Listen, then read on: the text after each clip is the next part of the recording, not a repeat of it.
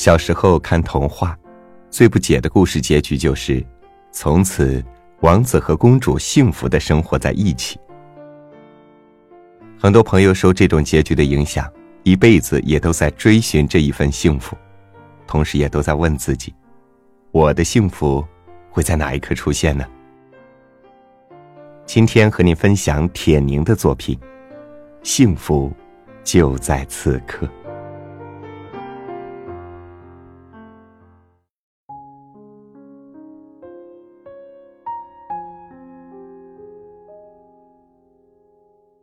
去探望一位生病的友人，聊起很多从前的事情，计划很多未来的事情。他忽然发问：“对于你来说，幸福的时刻是什么？”想了半天，竟然没有一个很适合的答案。那阵子，经常携带这个难题去和人打交道。不管是新朋友还是故友，聊到酣畅，总是抛出这个问题冷场。当然，收获的答案也是五花八门。有人说，幸福的时刻就是加官进爵时买房购车后身体无恙中。有人说，最幸福的时刻就是父母双全、爱人平安、孩子快乐、领导待见。粉丝忠诚，仇人遭遣，都对，但都不打动我。直到有一天陪朋友去见一位来自台湾的朋友，朋友说，他的人和他的文章一样，禅意幽深。茶过三道。我忍不住继续兜售这个问题时，他微笑着给我一个意想不到的答案：过去的事情来不及衡量是否幸福，将来的事情没必要揣测是不是幸福。所以，在你问我这个问题的时候，我能想到的幸福，就是用心享受面前的好茶，让此刻愉快的感觉更醇厚，而面前。与我谈心叙旧的你们，更是我的幸福之源。我终于领会到了何谓醍醐灌顶。生活中似乎有太多可以论证他这番话的例子。曾经去国外参加文化交流，花了很多钱买过一件非常漂亮的衣服，因为太喜欢。所以舍不得穿，除非参加什么重要的会议或者出席需要表示自己诚意的场合时才上身。使用率太低，慢慢也就忘记了自己有这样一件衣服。换季的时候，家人帮我整理衣柜时，才想起自己原来有过这样一件衣服。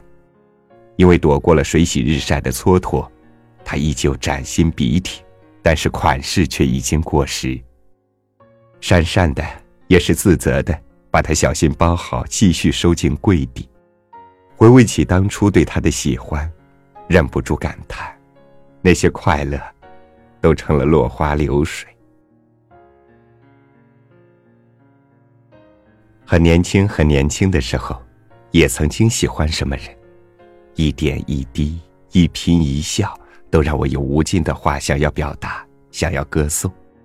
但总是怯于启齿，小心翼翼把那些心事静静的握在心里，折叠的整整齐齐，幻想着，总有一天会勇敢的站在他的面前，扑啦啦的全部抖开。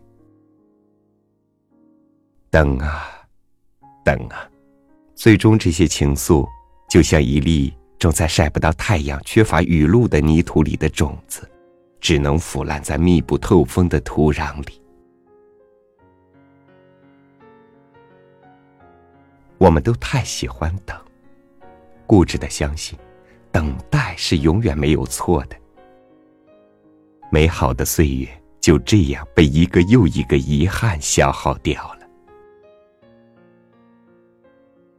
没有在最喜欢的时候穿上美丽的衣服，没有在纯粹的时候把这种纯粹表达出来，没有在最看重的时候去做想做的事情，以为将来会收获丰硕，结果全都变成小儿色的果。品尝这种酸涩时，我们唯一能做的就是自责。如果当初能多穿几次那件衣服，如果当初我有足够的勇气对他说，那会是多么幸福。生命中的任何事物都有保鲜期，那些美好的愿望，如果只能珍重的供奉在理想的桌台上，那么，只能让它在岁月里积满灰尘。当我们在此刻感觉到含在口中的酸楚，也就应该在此刻珍重身上衣，眼前人的幸福。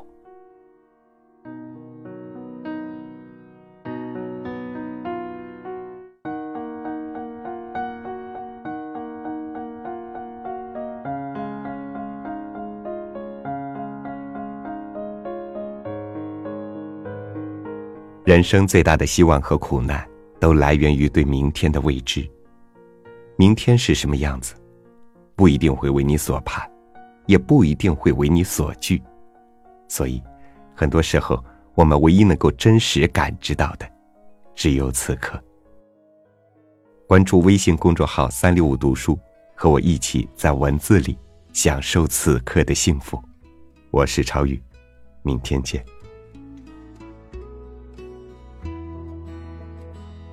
年以后仰头看见流星，突然心情变得平静，那是我们爱的歌声动听，虽然早已经不流行。每个相似的背影都藏着一段恋情，静静等待时间慢慢抚平。穿过匆匆的人群，慢动作或是暂停，发现有另一颗心电感应。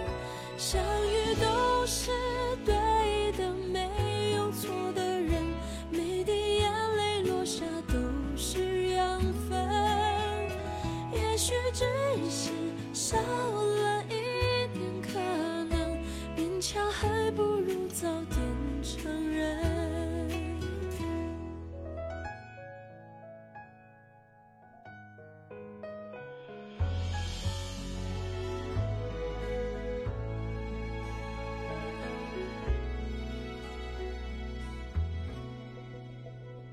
这个城市夜晚灯火通明，适合安慰单薄的心。那些回不去的叫做曾经，现在我的爱在旅行。每个相似的背影都藏着一段恋情，静静等待时间匆匆的人群慢动作或是暂停发现有另一颗心。